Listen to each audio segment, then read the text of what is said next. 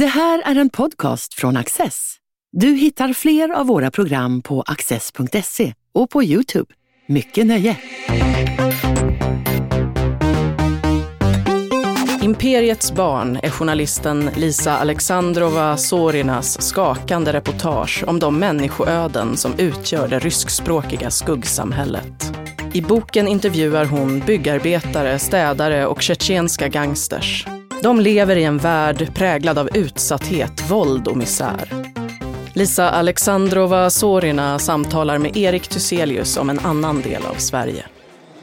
Lisa, din bok handlar om ett parallellt samhälle som i princip är helt okänt för, i brist på bättre ord, vanliga svenskar.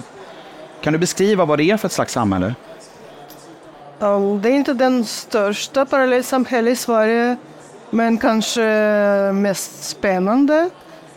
Ja, så det är postsovjetiska parallellsamhälle och nu är det 15 självständiga olika länder med olika politiska situationer, med olika religioner och eh, Ryssland i helhet, det multikulturella multinationlandet.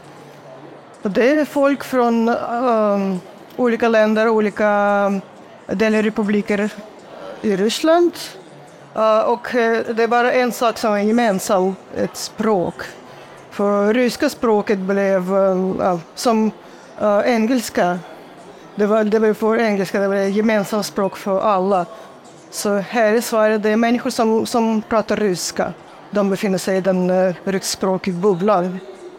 Och de här människorna, många av dem är ju väldigt utsatta. Men på vilket sätt är de utsatta? De ehm, de är svartarbetare.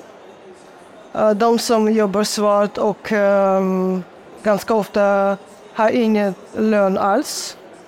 Um, ibland vi ser det är renslaveri. Och eh, det är kvinnor som uh, befinner sig i den uh, sämsta, värsta situationen.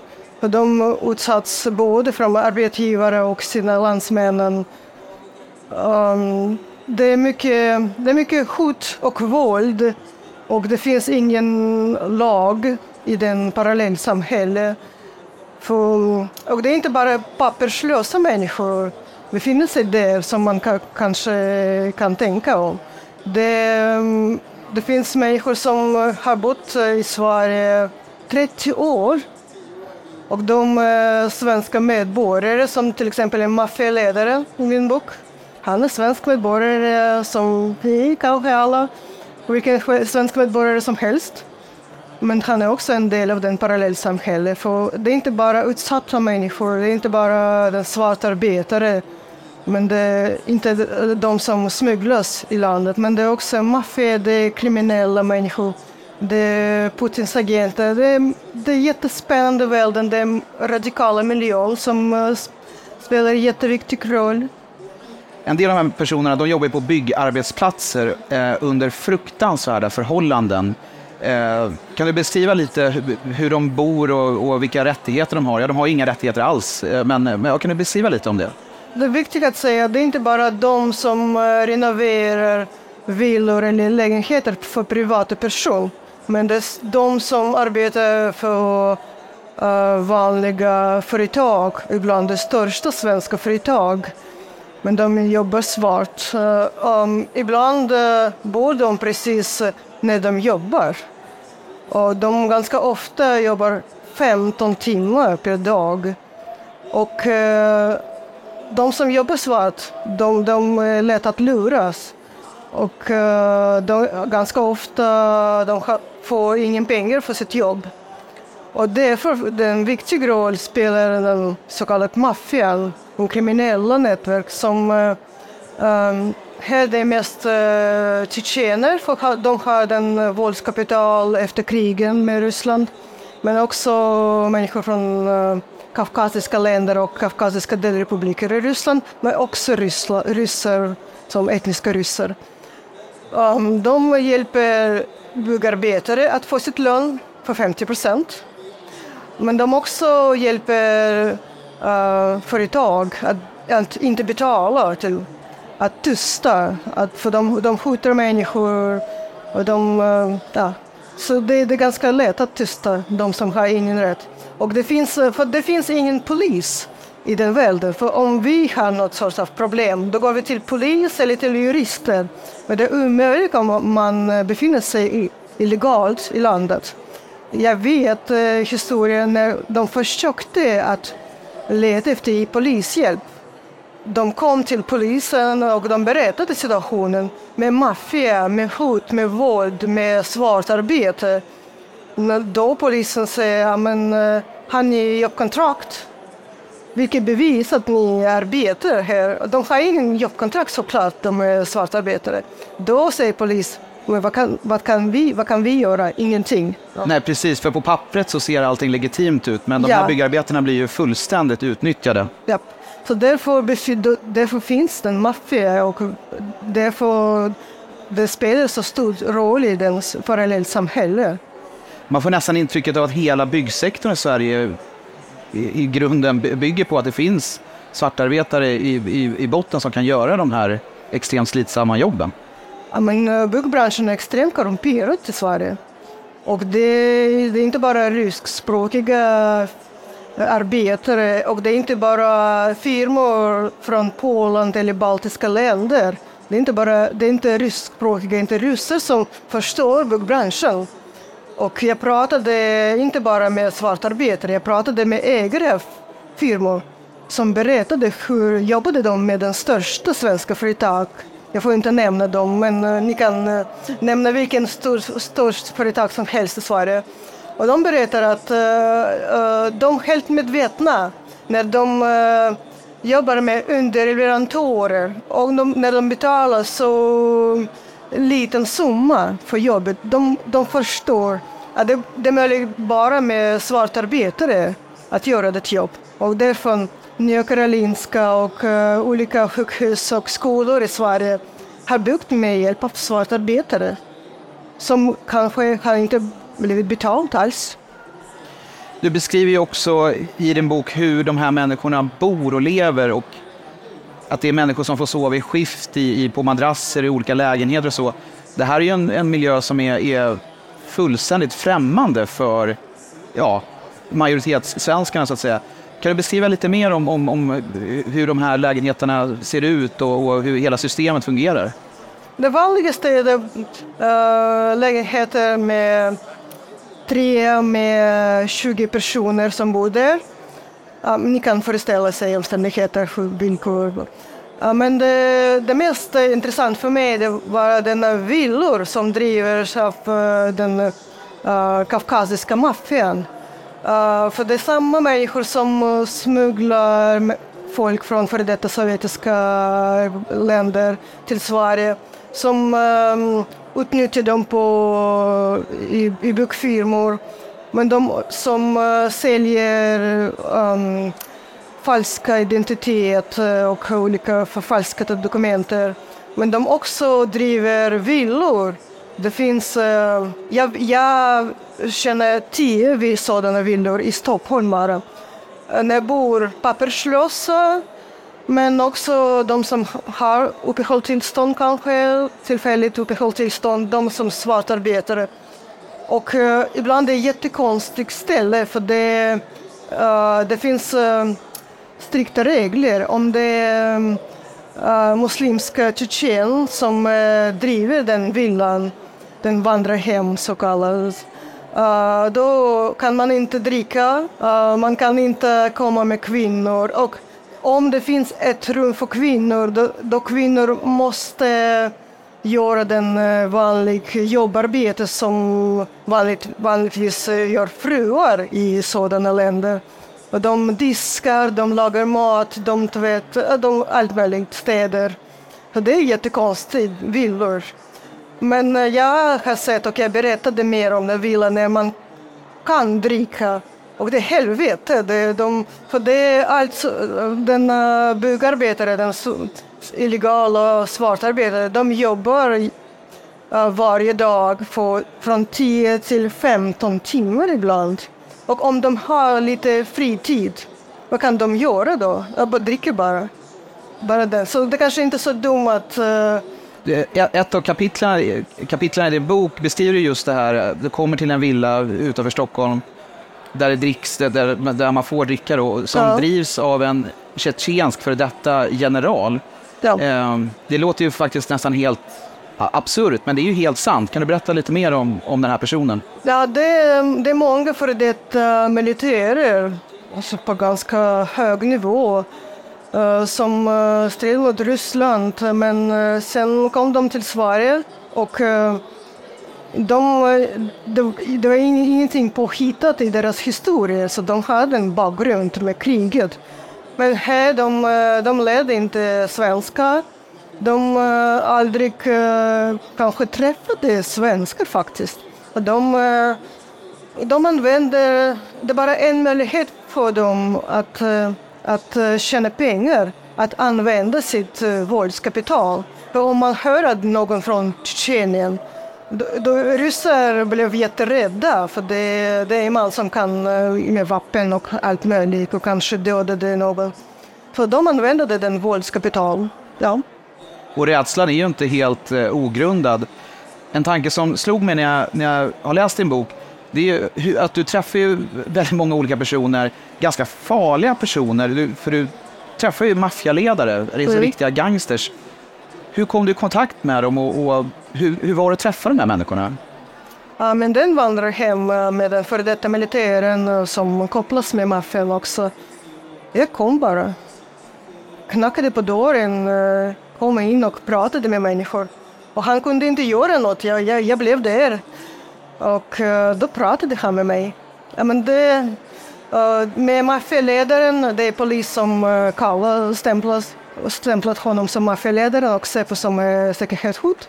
Han är svensk medborgare. Uh, jag ringde honom eh, sex månader. Jag ringde och skrev han ville inte träffa mig. Han skrev bara, ja visst, visst, vi träffas någon dag. Men han ville inte prata såklart. Det, flera människor i den boken ville inte prata från början. Men uh, till slut, boken blev nästan klar och eh, jag försökte den sista gången. Och han skrev mig att han, han blev på resa till Azerbajdzjan. Och min pappa är från Azerbajdzjan, fast jag aldrig träffade min pappa, ärligt talat. Men jag tänkte att ja, men jag kan försöka använda den. Och jag skrev honom, ah, vad bra, och min pappa är från Azerbajdzjan. Och då svarade maffialedaren, okej, okay, vi kan ses. Och vi träffades nästa dag. Och, och, han är ju väldigt, eh, ja, han är väldigt öppenhjärtig. Du får ju de här personerna att berätta allt om deras liv och så. Eh, hur lyckades du med det? Ja, jag upptäckte när jag jobbade med boken att eh, alla vill prata om sig själv. För först, eh, och de, de, är, de tycker inte om journalister samt polis. De vill inte, men om, om jag uh, lyckades att prata med dem, då, då vill de prata. De vill berätta om sig själv. Och om de förstår att jag vet lite om dem, då vill de kanske förbättra lite bilden Ibland de, de visst försökte att lura mig. De försökte eh, manipulera mig. Men eh, så de berättade bara en del av historien. Och den andra, då letade jag efter andra källor eller Eh, domstolsmaterialet. Jag pratade med, med andra. Och då hittade jag när de ljög mig, de försökte att gömma något.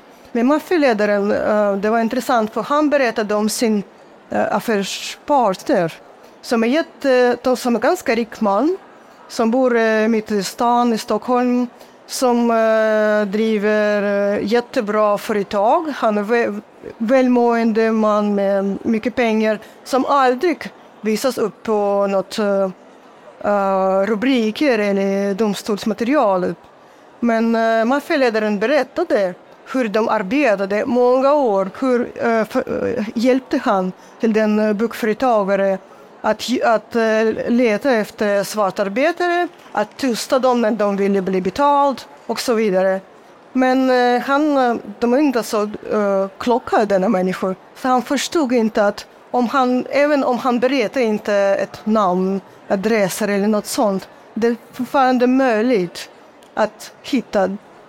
Så han, han uh, till slut han berättade om ett café som ägde den man. Och då hittade jag allt och hittade allt bevis och, så, och nu kan jag leta, granska lite mer. Så det blir lite mer efter boken. Ja, man förstår det när man läser boken att det är verkligen byggd på gedigen eh, research. Det. Eh, en annan person som, som du beskriver eh, är en handikappad rysk kvinna. Hon heter Anastasia. Hon klarar inte av att äta själv utan måste ha hjälp dygnet runt i princip.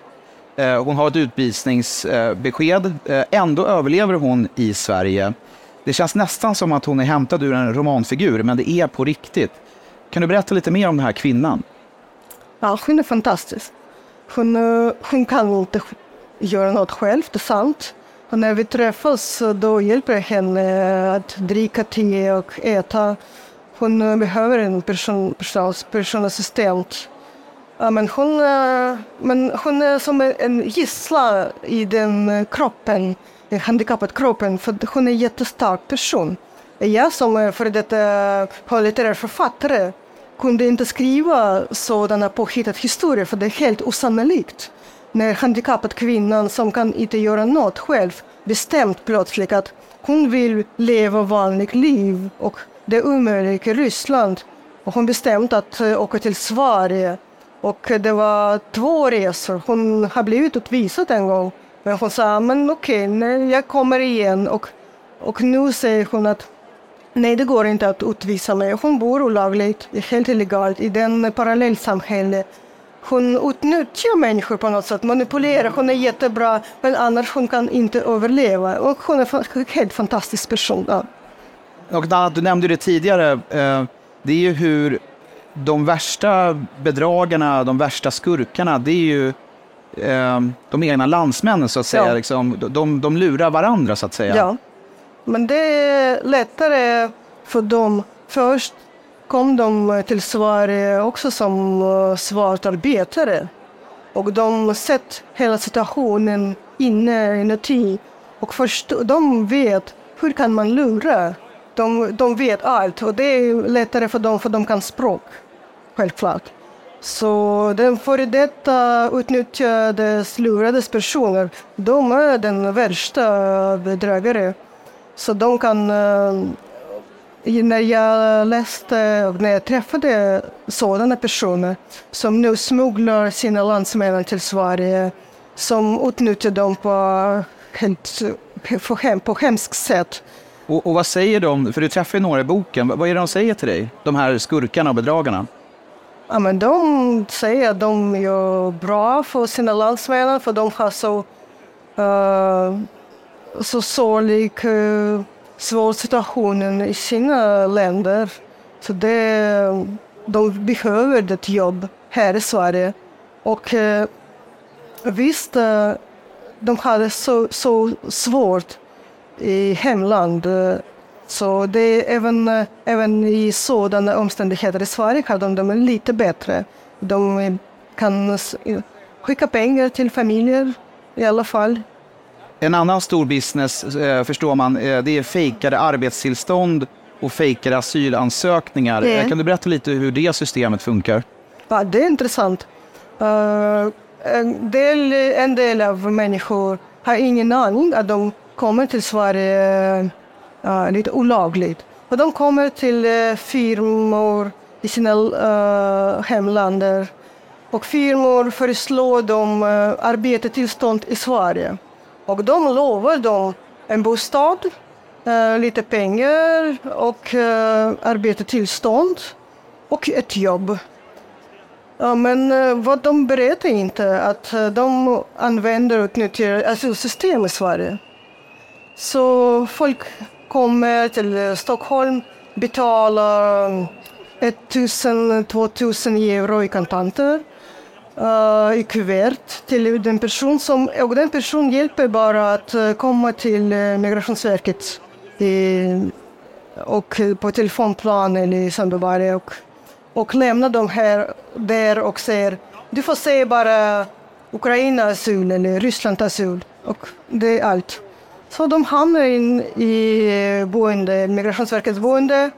Och ja, de har en bostad, mat, uh, eh, lite pengar från staten. Och sen, uh, ja, och, och uh, de har ett rätt att jobba en lite till, liten stund när de väntar avslag. Så de luras men inte luras. Ja. Ibland, eh, ibland människor är helt medvetna om de inte det första gången när de åker utomlands. Då instrukteras de ganska detaljerat. Hur ska de prata med gränspolis? De, de, jag läste avtal med detaljerad berättelse att man måste säga att man är en turist och kommer att titta på. Och det finns eh, Nationalmuseet, Moderna museet, eh, så man, Dramaten. Och de säger det så, eh, till gränspolis, så de, eh, de vet att de lurar, så de är helt medvetna. Delvis vet, delvis vet inte. Men det är, det är stora pengar, men det är mest sorgligt för mig att eh, svenska jurister och svenska advokater som arbetar med asylsökande de är helt medvetna. Så de ibland, de, um, jag vill inte säga att de får pengar från bedragare, bedragare men de, eh, det räcker för dem att få kontakter. Det räcker att de, de får den jobb som jurister, för de får pengar från staten. Och det, man, så man kan inte bevisa att det finns eh, något brottsligt i deras jobb. Men eh, jag hörde många gånger från både bedragare och från kunder att jurister är helt medvetna. Vad gör de? Religionen spelar en viktig roll för många av de tjetjenier som du intervjuar i boken. Eh, och du träffar ju till och med en person som rör sig i den radikala islamistiska miljön. Eh, han har en son som eh, åker iväg till Syrien för att kriga för, för IS. hur var det mötet? Vem är den här mannen? Han blev beredd att träffa mig. Och han är ju väldigt viktig för mig som en huvudperson av den boken och som Ehm, en av um, mina viktigaste källor i den radikala miljön. Uh, han hjälper mig mycket med mitt jobb och han hjälper mig med min nästa bok som gäller precis bara tjetjenska miljön och uh, en delvis radikala miljön här i Sverige men i andra länder. Så han, han vill prata. Han, uh, han tror, och jag tror, jag, jag håller med, att han uh, behandlas av Säpo på orättvist sätt. Men jag förstår hur resonerar Säpo. Jag, jag förstår att uh, ingen vill ha honom i Sverige.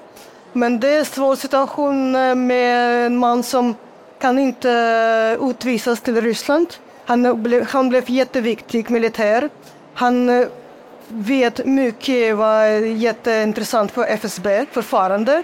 Många namn. Han, han utan tvivel uh, skulle bli torterad om han utvisades. Eh, så det är inte lätt historia. Det är inte svartvit berättelse. Det är jättekomplicerad historia om man som eh, har radikala muslimska åsikter, jätteradikala på riktigt. Och jag, det kan jag, jag är ateist och jag det kan jag inte förstå, men eh, som, som kanske inte är farlig själv, men hans åsikter är läskig, läskiga. Ingen vet vad, vad kan vi göra med honom. Och, det, och han fortfarande en människa som, uh, som behandlas lite orättvist. Och, uh, så det är en komplicerad historia. Och historien om, hans son, om hans son, det är inte bara om radikalisering men det är om uh, krigets skada som är jätteaktuell idag när kriget i Ukraina pågår. Uh, för hans son blev bara två år när började kriget i Tjetjenien. Kriget är bara en sak han har sett i sitt liv. Han växte upp i krigstid eh, i den eh, söderbombade Groznyj. Och, eh, och när familjen kom till Sverige, han kunde inte leva här. För han kunde inte leva i li livet utan krig. Och han behövde kanske ett, ett riktigt hjälp från psykologer eller vet inte. Men han har inte fått det. Så han kunde inte leva utan krig och han åkte till kriget. Och det är en vanlig öde för många tjetjener som skadades jättehårt efter det två kriget. Vilka reaktioner hoppas du att den här boken ska skapa? Jag hoppades och fortfarande, jag hoppas fortfarande att uh, folk uh, få prata, inte, jag, inte bara om papperslösa. Men jag hoppas att uh, svenskar förstår att den parallellsamhälle, det är inte bara papperslösa. Det är också människor som är he bor helt legalt i landet. Det är också den, uh, nu, det är svensk medborgare också.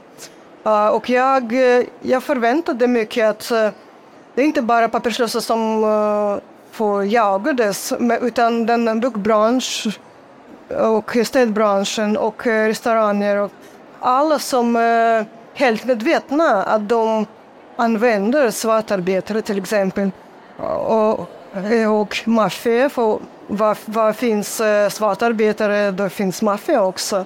Så den korrumperade branschen som byggbranschen och städbranschen. Jag hoppades att det skulle bli mycket mer reaktion, debatt och kanske granskning om det. Jag fortfarande hoppas att det blir så. Det hoppas jag också. Det är verkligen ett otroligt bra reportage du har skrivit. Tack. Lisa Alexandrova Sorina, stort tack för att du var här. Tack.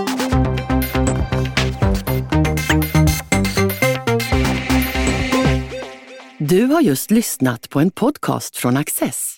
Du vet väl att vi också är en tv-kanal och tidning? Teckna en prenumeration idag på access.se.